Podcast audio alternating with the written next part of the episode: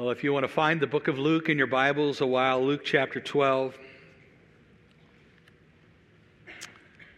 Uh, we've been, and if you're new today, we have been in a, a, series looking at the book of Luke really all year. We've taken several breaks, and uh, we're basically halfway through the book.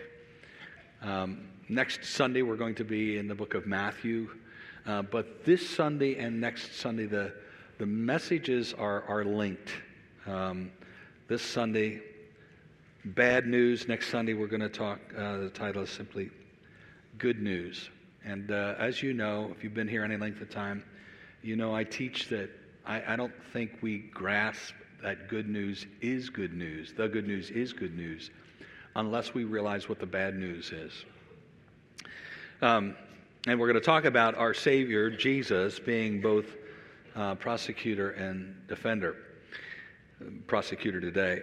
If you've been following the news, uh, you know that there was a, uh, a, decision that was made in the Supreme Court five years ago about sentencing um, for juvenile offenders.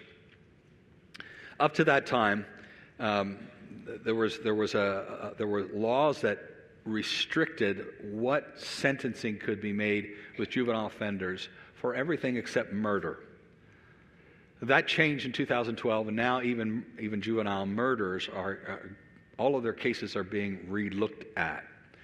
And so you've watched the papers, you've seen a lot of um, famous murder cases that are coming uh, back into the courts. And one that was uh, looked at recently was uh, Gregory Salbier.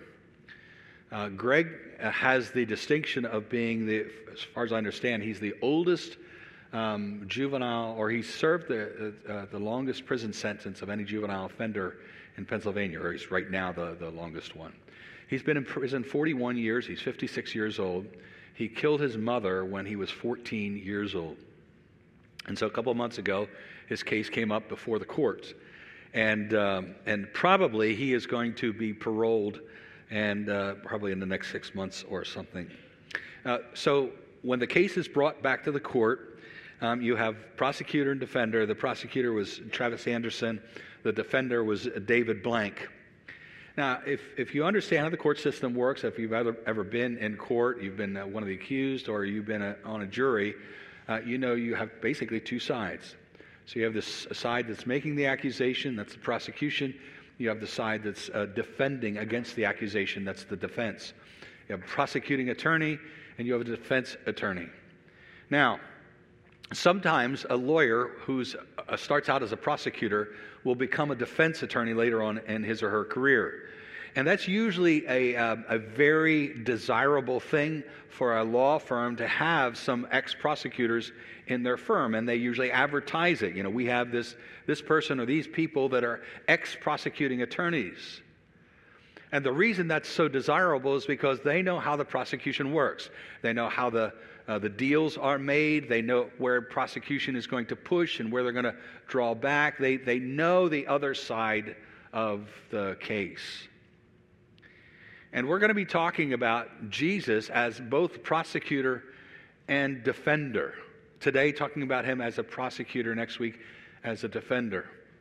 Now, you know, even someone who's um, who's in court and they're being charged with something and being accused of something, um, they have an appreciation of the attorney that's with them based on how dangerous it is for them. Is, is, there ample evidence against them? So forth and so on. And this is, this is true of any aspect of life. We, we see something as valuable based on where we're at, what life is like for us. So let's just say, for example, that somebody's going to give you $100. No, uh, no reason, they just like you. Maybe you're especially handsome or beautiful or I don't know. $100 coming to you. Now, if you have a portfolio of $6 million and you have in your bank account $250,000 liquid cash that you can easily get, get to, and somebody gives you 100, it's not really all that big of a deal. It just does, it doesn't hit you. But if you're broke, $100 is a very big deal, right? Let's say some uh, college, some university is going to offer you an honorary doctorate degree. Now, if you happen to have an earned doctorate from a prestigious institution like Harvard or Yale or uh, one of the big schools like that, it doesn't mean so much to you. I already have an earned doctorate. This one's a fake one. On the other hand, if you never went through high school, this gives you like instant credibility, and it's a very, very, very big deal. And so, what we want to do today is, is talk about the, the difficult stuff, the bad news that makes the good news such good news. And we're going to need you to buckle up this morning because we're going to talk about hell, and that's a very difficult t- subject to talk about. So, Luke chapter 12, beginning of verse 4 and 5. And if you were here last week, you remember the context. Jesus has uh, a crowd around him, literally thousands of people. But before he speaks to them, he turns to his 12 disciples and he has a, a, few special things to say to them first. So he's talking to the 12 in what we're about to read. Dear friends, don't be afraid of those who want to kill your body. They cannot do any more to you after that. But I'll tell you whom to fear. Fear God, who has the power to kill you and then throw you into hell. Yes, He's the one to fear. Let's pray together. Father God, um, maker of heaven and earth, ruler of the cosmos, the one who fashioned every star, flung it into the universe. If there's a name for them, you know them all. You know how many years it's existed. You know how many years it has yet to exist before it flames out. You know the strength of its brightness or the weakness of its brightness. The one who created all things on this planet and at the end of creation week scooped dirt up off the land and made a man out of it. Extracted a rib from him and made a woman out of it who gave man and woman just one simple rule to keep, and they didn't. And instead of wiping them out and starting over, you fashioned a plan of mercy and grace and hope for sinners like me. We worship, we worship you this morning and praise your holy name for who you are, what you do. And we pray that the Holy Spirit would both speak to us, teach us this morning, as well as guard our hearts against the enemy who hates us, hates you, hates your agenda, hates your plan, hates your purposes. Pray that you would muzzle him, uh, that you would bind him, and instead, instead that you would cut the Holy Spirit loose among us for your glory, for our good. And I pray especially this morning for people that uh, don't know Christ. That this would be a day in which they come to understand at least a little bit of the greatness of the good news as they hear about the bad news. In Jesus' name, amen. Jesus has a warning in these couple of sentences for his followers. Did I say warning? Not a warning. He has a word of encouragement for his followers, but he has a word of warning for those who are not his followers. And the word of encouragement to his followers is don't fear dangerous people in this life. Don't fear dangerous people in this life. People that you think might be a threat to you, what they could do, don't worry about them. Don't lose any sleep over them the worst that they could possibly do is kill you. Now, I don't know about you, but when I hear somebody, t- eh, don't worry about somebody killing you, not that big of a deal. It is a big deal. But this is being said by someone who knows that within a relatively short amount of time, he is going to die a very, very violent death. And this is being said to 12 men one of whom is going to take his own life, another is going to die of old age, but the remaining 10 will die very violent deaths in the decades ahead, some of them by crucifixion, just like Jesus. And so he is not casual or cavalier about the danger and the agony of facing a violent death.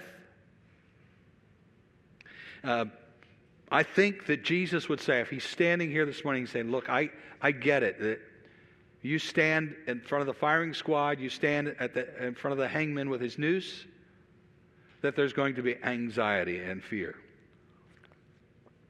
Elijah, when he after his great victory in Mount Carmel. And if you remember the story, there were two altars stacked with wood, sacrifices on each, and it was a competition. Is your God the real God, or is my God the real God? And so over here's the prophets of Baal, hundreds of them. They're praying and calling out to their God. Nothing's happening. And over here's Elijah, and he's praying, calling out to his God. And of course, fire falls from heaven uh, from uh, Yahweh lands on the sacrifice, burns up the sacrifice, the wood, the stones of the altar, the dust around the altar, and the trenches of water that have been dug around the altar. God destroys it all. Great victory for Elijah. The people so impressed, yeah, this must be the true God, God, that they obeyed his instruction that they kill all the prophets of Baal. And King Ahab, whose prophets they were, ran home with his tail between his legs. But when he got home, he told his wife Jezebel about what happened. And she was livid. And she put out a contract on Elijah, and he ran for his life, terrified, scared to death about dying. And you say, well, he's just a lowly prophet. What about Jesus? You remember Jesus in the Garden of Gethsemane? He's praying to the Father and he's, he's sweating, not like you and I sweat, sweat drops of blood. He's in great agony. He says to his Father, If there's another way for us to execute your, your plan, let's go for that. He, he's aware that he's about to take upon himself the sins of the world, and that spiritual agony is, must have been horrific. We can only imagine. But he also knows what his, what his death is going to look like flogging, not just with a rawhide whip, but bits of metal embedded in those leather straps. Uh, crucif- uh, crown of thorns on his head. And when we say thorns, my rose bushes produce maybe quarter inch to three eighth inch thorns. These are Jerusalem thorns. They're three inches to six inches long, pressed down into his scalp. Before all that happened, the, the soldiers hit him in the face. The Bible says he was disfigured. And then they took him out and crucified him. If there's another way, this doesn't sound like a lot of fun. I don't think Jesus is saying there's not going to be fear when you face that kind of death. But he's saying don't fear the people that can do that to you. Don't fear, don't fear them. Let me have you look at a verse in John chapter 7, verse 13. By the way, do you know the most oft repeated command in the entire Bible? Does anybody know what it is? It's a negative command. Do not. Anybody? Anybody? Anybody? Fear. Thank you. Do not fear. Don't be afraid. Fear not. Sometimes the reason for that is given, for I am with you. Hebrews, I'll never leave you, never forsake you. Don't be afraid most often repeated command. John chapter 7, verse 13.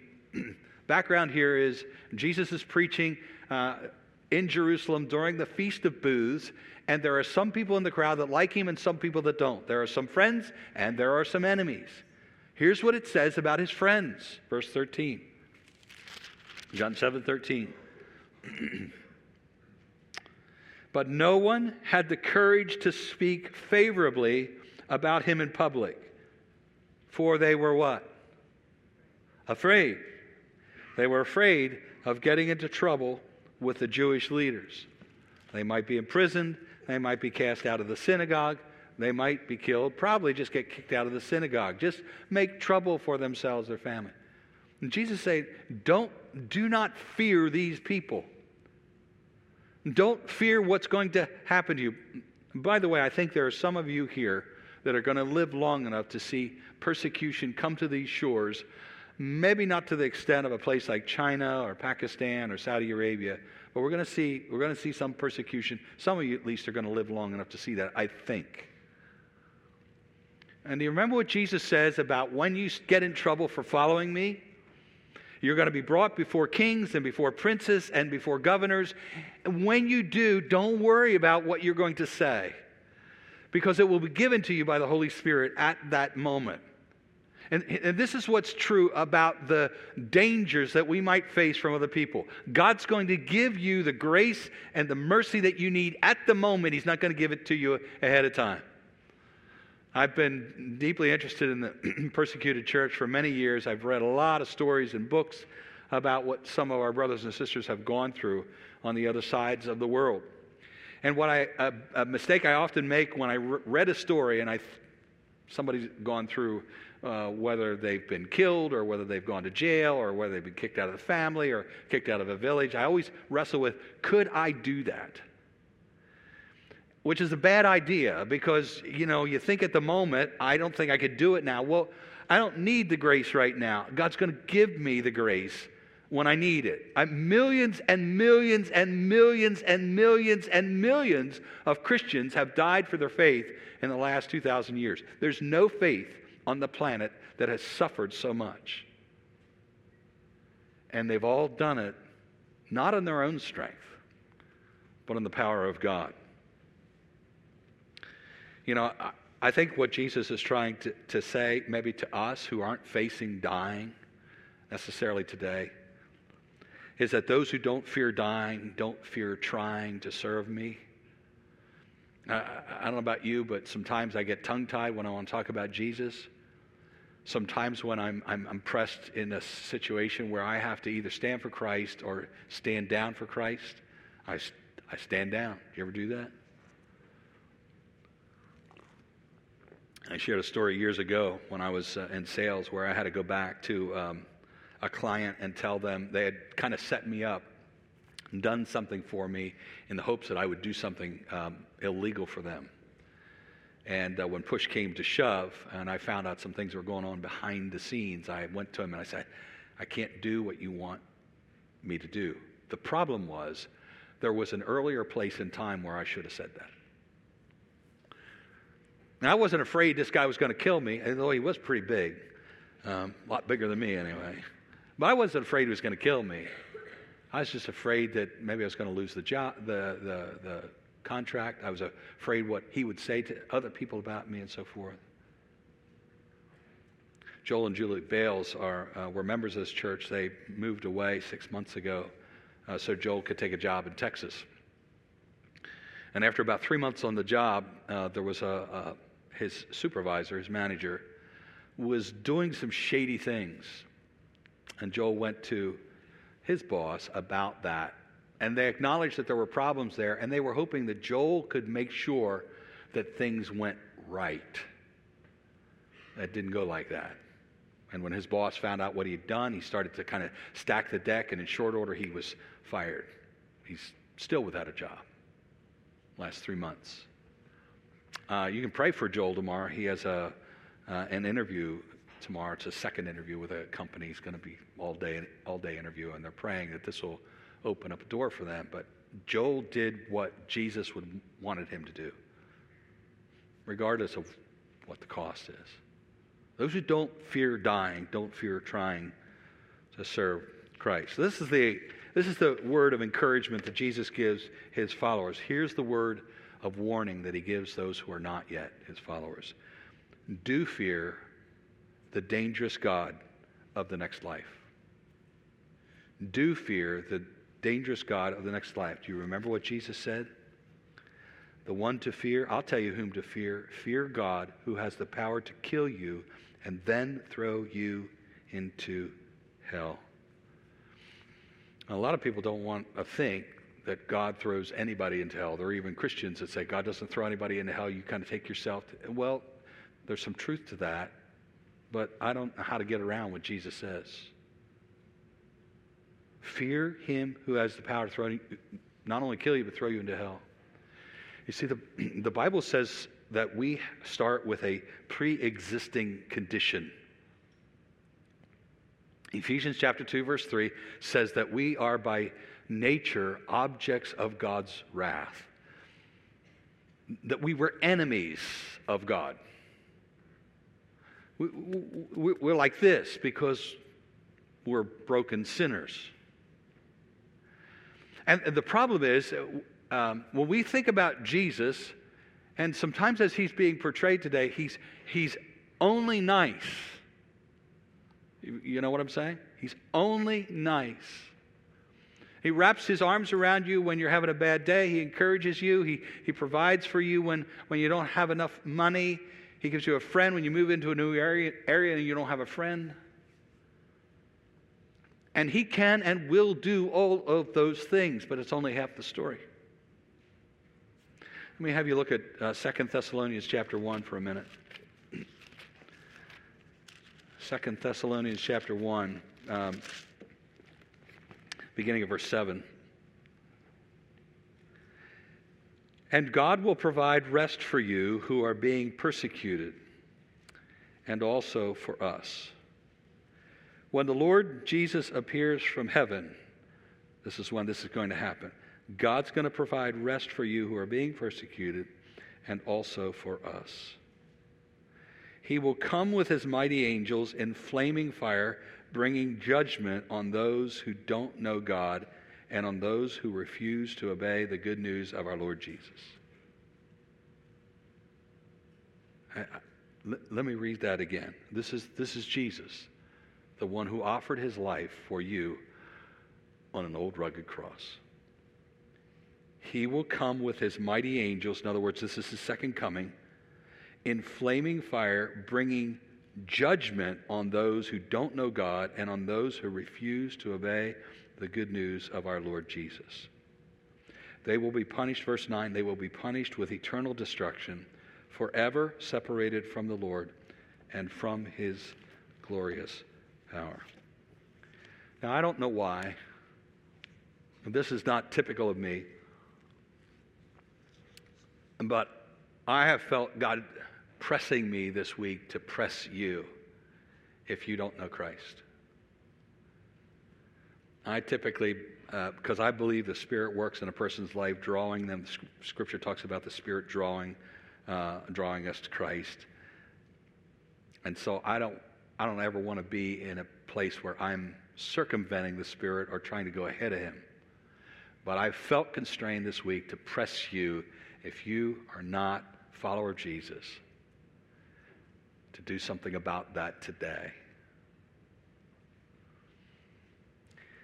And, and maybe it's because my time is short, but maybe it's because yours is short.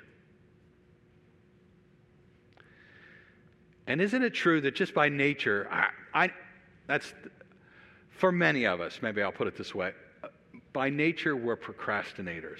And we just think if we just ignore something or just let it go a little longer, it's not going to be all that big a deal. Or if you're like me, you figure it'll work itself out given enough time. I've got uh, some cabinets to make yet for my office across the street. So, in, uh, in last summer, when it was nice and warm in my shop, uh, I cut out the parts for those cabinets. So they're sitting there, they've been sitting there for five, six months, untouched. And the reason for that is two of those parts I, I made a boo boo on. And I have to fix it now. And it's going to take some extra machining to fix it and some kind of thinking through I do this to compensate for it and so forth. And even if you sat me down and said, Keith, do you really believe that if you just let those things go out there on their own, they'll fix themselves? I would say, no, I don't believe that for a minute. I act like it. it, it maybe in January, February, even better, April, when it's warmer in my shop, I go out there and it's all ready to go. I can put them all together in short order. I don't, it's not true but I act like it's true. And I wonder about some of you acting like you have yet forever. On Tuesday evening, uh, my wife and I had um, a couple of sisters that lived next to us uh, they've been there for a while. We haven't really sat down with them, got to know them. We wave, you know how it goes. Neighbors move, move into the neighborhood, and you just kind of, again, neglect, wait and wait and wait. So we finally had them over for dinner Tuesday night. Got to know them, what they do, where they work, their families. and the one woman works for her, um, her brother, who's got a local business. And the next day, they were there Tuesday night. Next day, he had a massive heart attack, still in a coma, from what I understand. He was at work day before. Some of you know about this horrible accident took place right out in front of our church building on Route 30 two weeks ago. Route 30 closed down for, I think, about eight, nine hours between Belmont and the next road. Tractor trailer sitting at Belmont heading uh, west toward Lancaster, a car uh, at the traffic light, a car right behind the tractor trailer, and behind the car comes a box truck. Never hit, never hit his brakes. I don't know whether he was looking at a cell phone, fell asleep, um, distracted, whatever. Boom. Back of that car. Somebody told me the car is about this wide when it was all said and done.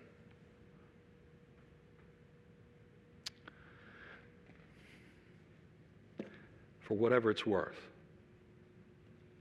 God is pressing you this morning and pressing me to press you. Because the judgment that is coming is sure. There's no possibility or that maybe God's going to change his mind. Maybe he'll dial it back. This is what he says in Romans chapter 2, verse 5. but because you are stubborn and refuse to turn from your sin, that's the word repent. Repent means to um, two things to one, change my mind about my love affair with sin, and turn and go the other direction. Doesn't mean you never sin. That's not the point. I'm changing my mind about how I love my sin. Because you are stubborn and refuse to turn from your sin, you are storing up terrible punishment for yourself. For a day of anger, word is literally wrath, for a day of wrath is coming when God's righteous judgment will be revealed. It is for sure coming. And the judgment that God is going to exert on those who do not trust, have not trusted Jesus Christ, is hell. There's a word you don't hear a lot anymore in church. We hear it on the streets, we hear it on the job site, we hear it in the office, we hear it in school, but not so much in the church anymore. It's been interesting to me to watch the um, the growing silence in the church in the last probably 15 years on the matter of hell. And it's understandable, isn't it? Uh, Bible doesn't paint a very pretty picture of hell. I don't, I don't know what's metaphor and what's literal. I just know that the only thing the Bible writers had to work with are things that we can understand and connect to here with this life and with this body. We're going to have new lives and new bodies in the next life. So, how it looks may these may simply be word pictures, but it speaks about fire, it speaks about darkness, the Bible does. It speaks about separation from God. It speaks about crying. It speaks about grinding your teeth because the agony is so great. I have this thing when I'm hurting, I, if I'm really hurting bad, to keep from letting anybody know that, I bite this, this fatty spot between my second and third knuckle and my index finger. Does anybody else do that? I mean, anybody. Didn't think so. Works for me. You should try it sometime. The picture there is great and extreme agony. And, and instinctively, we recoil uh, uh, away from it, thinking if, if hell does exist to punish people, then how can God be a good God? How can we hear that God's a loving God? How can He be a loving God if He's prepared this place? Not, not just a place that is going to be maybe three, four years long, but forever. At least it has to be if Jesus says in uh, Matthew chapter 25, I think, that both heaven and hell are forever. He uses the same word for each. And the reaction that some people have is that if God is going to judge people for uh, sins that only last a limited period of time, how can he be just and then punish them for all eternity? So, for example, let's say we have a, a man here before us. Um, he's, he's committed adultery, and it's not just a once or twice deal. This guy is a professional, uh, a serial adulterer. And in his lifetime, he has slept with five, uh, not 500 other women, uh, uh, but 500 other times he slept with a woman that's not his wife. And let's say it takes 30 to 60 minutes each time. So that's 500 hours of that sin. That's, that's three weeks. Hell is forever? That doesn't seem right. Isn't this some sort of divine overreaction to something that's not that big of a deal? C.S. Lewis said, There is no doctrine, hell, there is no doctrine which I would more willingly remove from Christianity than this if it lay in my power. He believed in hell, he just didn't like it. And I used to be right where he was at not that long ago. Clark Pinnock, a theologian, just passed away about seven years ago, was uh, very prominent in the 80s and 90s, and I watched his career with interest because it seemed like about every two, three years, he would write a book um, articulating a new uh, a Bible teaching that he now newly rejected. And one of those over the years was hell. And he wrote this to people like me who believe the Bible says that there is a hell. He said, How can Christians possibly project a deity of such cruelty and vindictiveness, whose ways include inflicting everlasting torture upon his creatures, however sinful they may have been. In other words, Pinnock would say it doesn't matter how, how bad a person's sin is. To, to judge them this way is it's, it far it exceeds what is reasonable. And I say I used to be of a mindset like Lewis, but for two things. And that is that I think as human beings, we fail to appreciate holy and we fail to appreciate sin from God's vantage point. And you might say, well, I don't even understand. I don't even understand what holy is. What, what does that mean? And of course, the Bible says that God is holy, but it says other things are holy as well. Our typical thought is that holy means moral perfection, righteousness, goodness. And there is an element of that in the word holiness, but it's not limited to that. For example, the pieces of furniture in the tabernacle and the temple were sprinkled with blood and they became holy. A, a chest can't be morally perfect. Uh, an altar of incense can't have any righteousness in of itself. The key thing that holiness says about something or someone is that he, she, it, set apart, consecrated for a special purpose teacher taught me about 30 years ago when they were teaching on holiness that it means especially other. The word other describes something or someone that's holy. And, and what a more perfect word for God than other.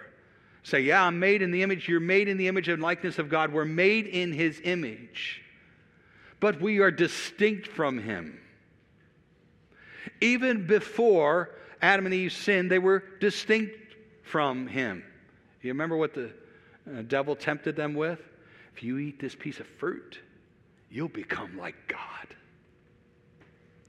We do not grasp the radical nature of what it means to be a holy God, nor do we typically grasp the nature of sin, which is an offense to a holy God that's almost unfathomable to us. Well, it is unfathomable to us. Because you and I judge each other based on um, if you, we judge each other's goodness based on whether it's a better goodness or a worse goodness than ours. So I think you're a good person as long as you meet my standards of righteousness or better. I think you're a bad person if you are, are lower than my standard of righteousness. And this is why the, the um, perception of other people's goodness is, is such a moving target. target. I've shared with you before the, the day that God really began to break through my heart with the glory of the gospel was the day that I realized that I was exactly, exactly in God's eyes like this pedophile on death row. Exactly. Why? Because all have sinned and come short of the glory of God. We're, we're all in the same boat. Doesn't matter how bad our sin is, how mild our sin is. Because God is holy, the smallest sin is a deep, deep offense to Him. Doesn't matter whether you're a big liar or a little white liar. It doesn't matter whether you committed armed robbery and killed somebody in the process of that burglary, or if you took a pencil home from work and never took it back. It, it doesn't matter if you don't um, love your spouse quite like you should, or if you're sleeping around on him or her.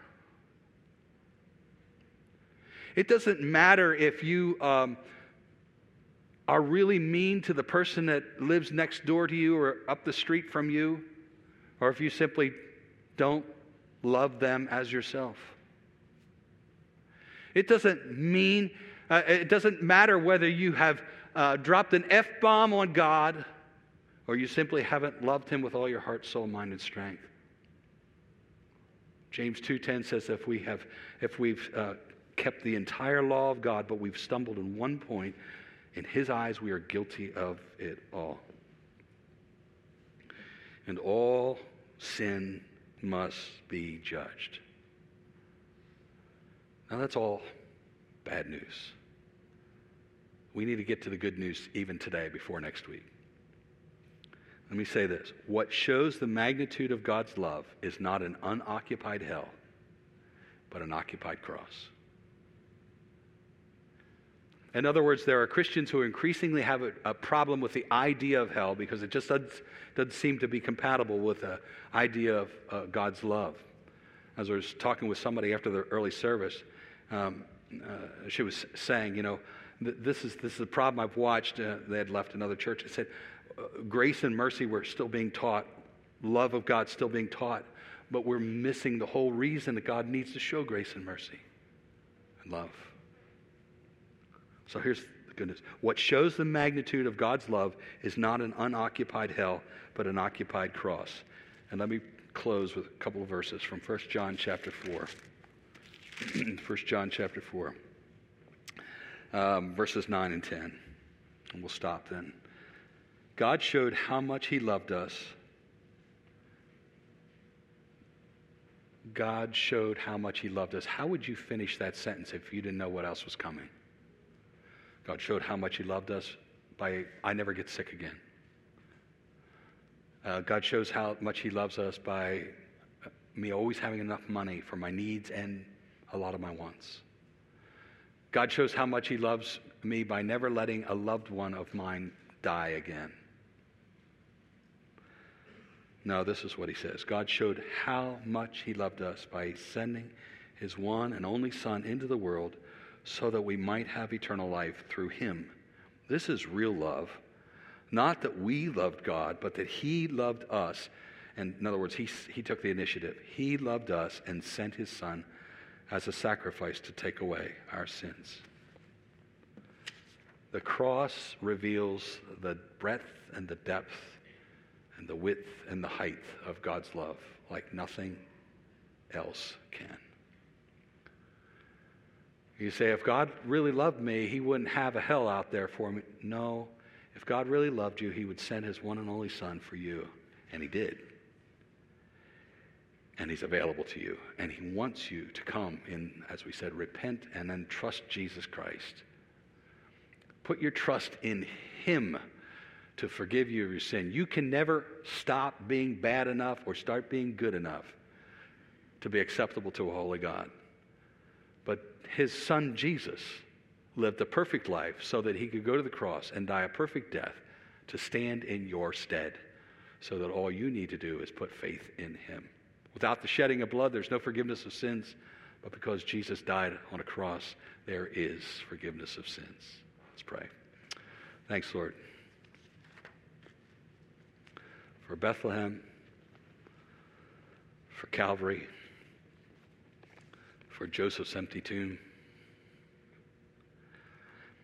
and for the promise that nobody can do anything to us here on this planet Earth beyond kill us.